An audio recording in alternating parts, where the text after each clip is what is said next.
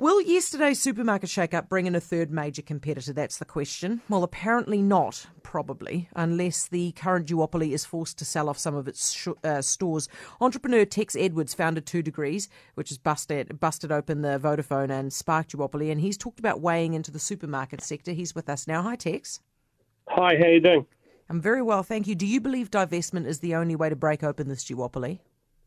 The issue is the consumers of New Zealand want like for like nationwide competition. You can't do that with a pocket of stores. You can't do that with three or four stores or five or six. You need 80, 100, 120 stores. You need this word called scale. Scale is understood by a lot of people.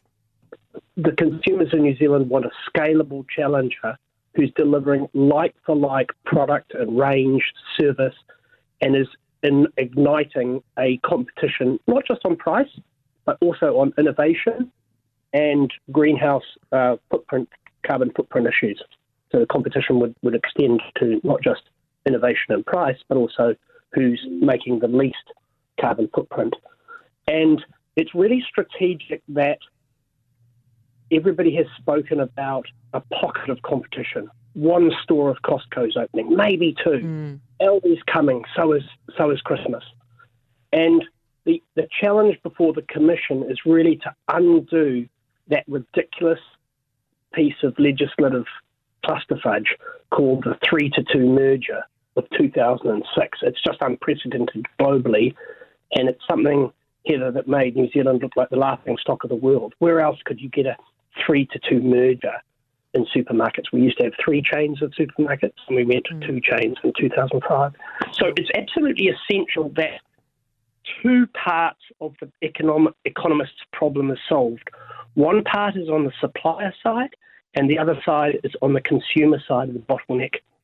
You have to resolve the market power that the incumbents have um, on the on the retail side. And it would be a dream come t- true for the two incumbents, Woolworths and Foodstuffs, if lots of small, niche, boutique Gucci style supermarket, supermarket one offs opened up everywhere who had no real capability in price competition. So, what's the minimum number of stores you reckon to become a major third player?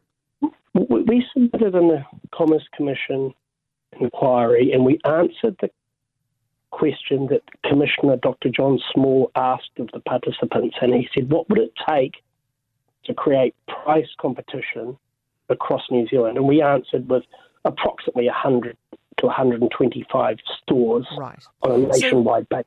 One way, one way obviously is divestment, but surely another way is simply to have a really deep pocketed investor setting up 100 stores. Is that not possible? That's not possible. And actually, page 155 of the initial 518 page draft report catalogued that the incumbent supermarkets used overbuild of supermarkets as a weapon or as a barrier to entry. And the, the Commerce Commission identified that there were already too many supermarkets in New Zealand on a per capita basis on an OECD per capita basis. Mm. And the challenge to create real like for like competition was to unbundle or change the ownership structure of this overbuild of supermarkets. There's no business case to build 150 supermarkets, and most consumers in New Zealand, while they're patient, haven't got 15 years, 20 years yeah. to see somebody come out and roll out 150 new supermarkets when they're not needed. Those changes that we saw yesterday, are they likely to? I mean, one of the theories is it's actually going to drive up prices with the cost of compliance. What do you think? Uh, the issue is it's essential that the, both sides of the bottleneck, i.e., the supplier side, is fixed. If you only fix the industry for suppliers, prices will go up.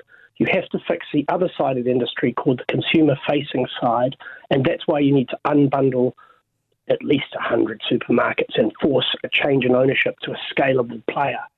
And that is the scaremongering that incumbents uh, would traditionally use to preserve a monopoly, that if you change or tinker around with the market structure, prices will go up.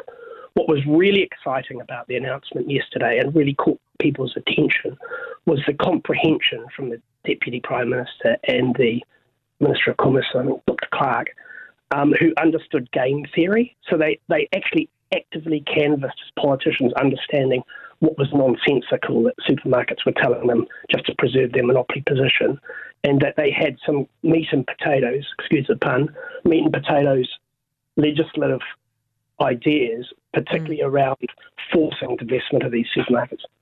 Mm. Tex, thanks for that. It's a really interesting insight. As Tex Edwards, entrepreneur and founder of Two Degrees. Uh,